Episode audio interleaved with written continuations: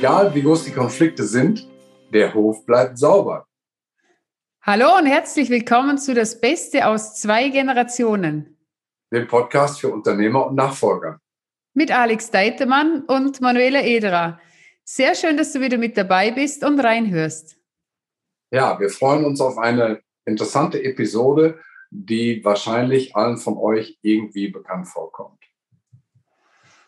Ja, der Hof bleibt sauber. Also das ist ja bei ganz, ganz vielen Menschen, also nicht nur in Familienunternehmen, sondern generell in unserem Leben, dass es gelebt wird, dass egal welche Konflikte wir haben, egal welche Herausforderungen das es gibt, vor allem innerfamiliär, der Hof bleibt sauber und wir tragen nichts nach außen. Genau, nach außen ähm, hui und nach innen fui. Ja, genau. Ja, und das ist das heutige Thema und ist natürlich auf der einen Seite klingt es ganz witzig, nur wenn du in dieser Situation drinnen feststeckst, dann ist es ja genau alles andere als witzig.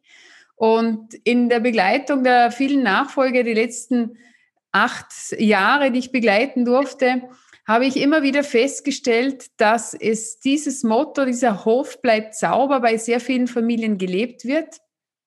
Und alles getan wird, dass nach außen nichts rauskommt. Und wenn ich die Mitarbeiter dann gefragt habe, mit denen gesprochen habe, die wussten da schon lange Bescheid.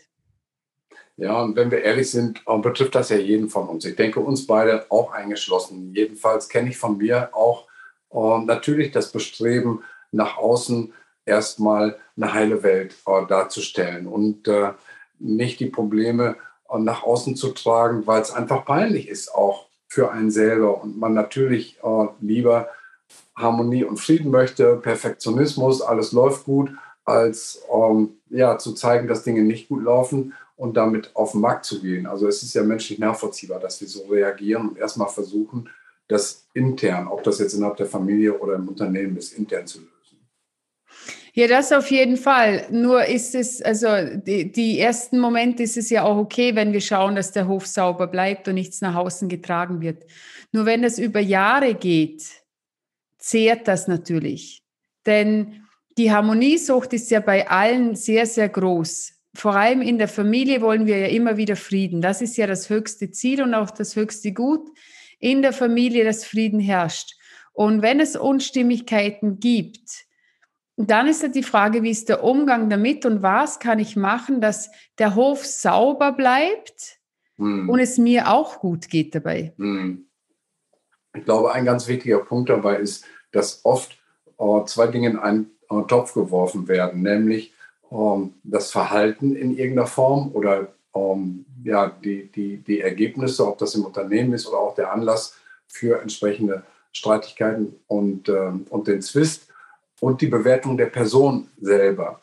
Dass, wenn ich einen Fehler gemacht habe, ähm, das zu dem Gefühl führt, dass ich selber ja, ein schlechter Mensch bin oder, oder auch minderwertig oder auch jemand anders verurteilt wird, du bist ein schlechter Mensch, weil du das und das gemacht hast. Und ich glaube, das ist ein Kernproblem, dass wir häufig, zumindest auf den ersten Blick, nicht unterscheiden, ähm, was ist die Person, der Mensch und auch ich sag mal, die Unantastbarkeit seiner Würde auf der einen Seite und was hat er getan, welche Fehlleistungen, welche, ähm, ja, welches Fehlverhalten hat er an den Tag gelegt, das auch verurteilenswert ist, über das man auch diskutieren kann, aber dass man eben nicht sagt, du bist schlecht, mhm. weil du das und das gemacht hast. Ich glaube, da fängt das Problem an, dass man diese Trennung erstmal hinkriegen muss.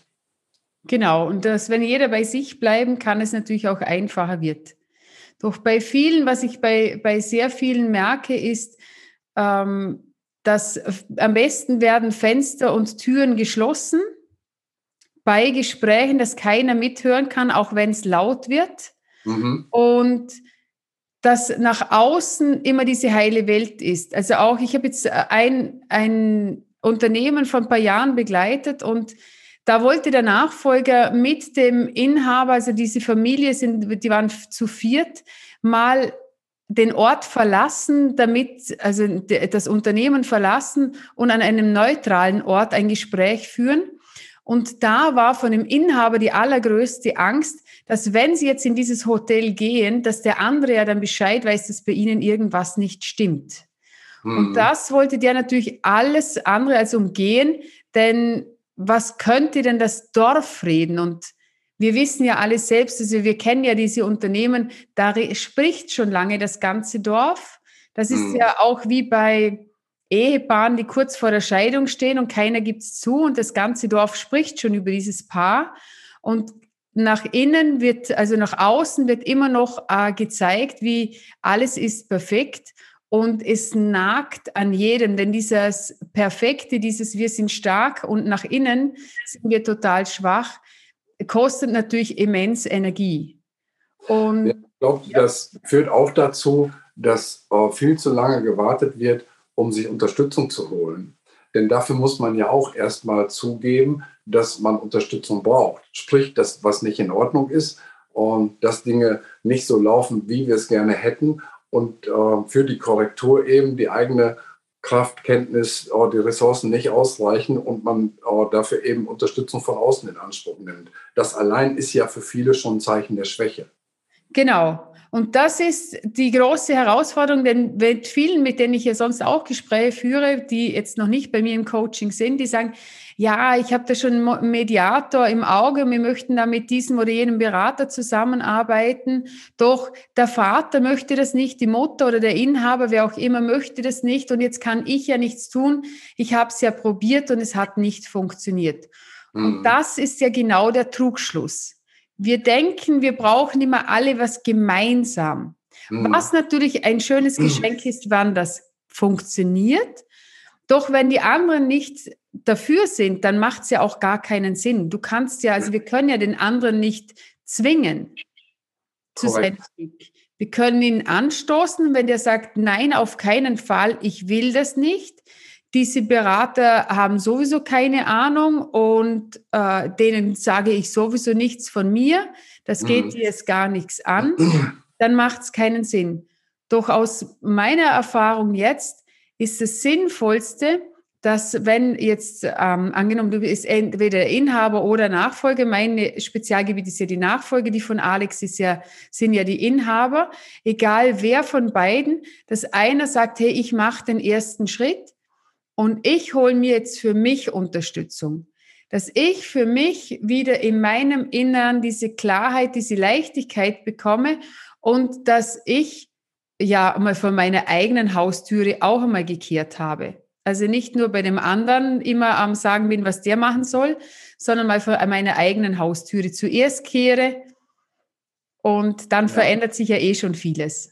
Das ist ein sehr interessanter Aspekt, den du ansprichst, denn ähm, es ist richtig aus meiner Beobachtung, die ähm, Harmoniesucht ist immer äh, sehr groß und äh, auch die Vorstellung, wir müssen ähm, alle gemeinsam äh, eine Lösung entwickeln. Und dafür eignet sich zum Beispiel eine Mediation. Also ein Mediator ist ja ein unparteiischer ähm, Dritter, der zwischen zwei oder auch zwischen mehreren Parteien, dann ist er ein ähm, allparteiischer äh, Dritter, der also aus so einer neutralen Position versucht, äh, alle zusammenzubringen. Und das funktioniert in der Regel aber nur, wenn alle auch einen Veränderungswunsch haben und die Situation befrieden wollen. Wenn aber einer da nicht mitspielen will, dann ist das ein Ansatz, der, ich sag mal, nur sehr schwer funktionieren kann, weil im Zweifelsfall kommt jemand, der das nicht will, gar nicht zu so einem Treffen. Und wenn er dann nicht dazu kommt, dann ähm, gibt es eben auch da keine Diskussion und keine Veränderung. Aber was immer geht, ist, dass jemand bei sich selber anfängt.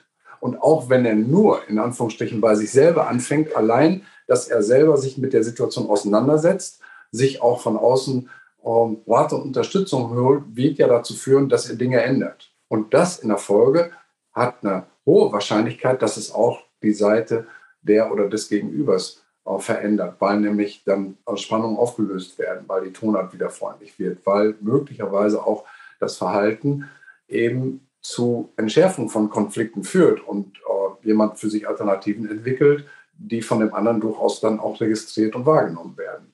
Mhm. Ich nehme da immer gerne das Bild von Mobile. Wenn ich mich verändere und ich bin ein Teil von diesem Mobile, dann stöße ich ja was an. Und da kann ja keiner mehr dort bleiben, wo er ist, sondern er bewegt sich ja dann auch mit. Genau. Und ein Mediator ist ein wirklich wundervoller, also es sind wundervolle Menschen, die einen unterstützen können. Nur wenn der Konflikt schon zu weit fortgeschritten ist, kann der Mediator fast nichts mehr ausrichten. Also nichts mehr oh. würde ich nicht sagen, weil ich, das kann ich nicht beurteilen. Nur ich habe sehr viele Gespräche mit verschiedenen Mediatoren gesprochen. Es, wenn der Konflikt eskaliert, dann wird es eine große Herausforderung. Und darum dort jeder bei sich, also auch wenn du einen Mediator hast an deiner Seite, das ist wundervoll, würde ich jedem empfehlen. Zusätzlich noch selbst einen Coach an die Seite nehmen, an sich selbst zu arbeiten und auch herausfinden, das kannst du, lieber Zuhörer, gerne für dich selbst auch mal machen, wenn du in so einer Situation steckst, wo du dir das Gefühl hast, hier muss der Hof sauber bleiben, das muss ja nicht immer das Totaldrama sein. Was ist die Angst dahinter? Also auch die Familie zu verlieren. Was würde mhm. das bedeuten, wenn wirklich die Familie sagen würde, ich will nichts mehr mit dir zu tun haben? Was ist da deine Angst, die von der Zugehörigkeit zu verlieren? Und ich spreche da aus eigener Erfahrung. Ich habe damals gedacht, ich, ich sterbe. Hm. Ich, ich, ich, wenn ich die Zugehörigkeit verliere, dann, dann sterbe ich. Ich bin nicht gestorben, ich bin meinen Weg gegangen und, und habe die Heilung gemacht. Ich habe meine Familie nie verloren. Die ist immer da und die wird auch immer da sein. Nur diese Angst, und das sehe ich eben bei ganz, ganz vielen, die ist immens groß, diese Zugehörigkeit zu verlieren. Ja. Und darum nehmen sie lieber das Leid in Kauf mhm. und umgehen das mit anderen Dingen. Du triggerst gerade bei mir ähm, eine Erinnerung, die ich äh, und das ist nicht abgesprochen, mir trotzdem gerne zum Besten gebe. Ähm, ich habe eine gescheiterte Ehe hinter mir. Und meine größte Sorge, bevor ich mich getrennt habe, war, dass meine Mutter mich fallen lässt. Mhm.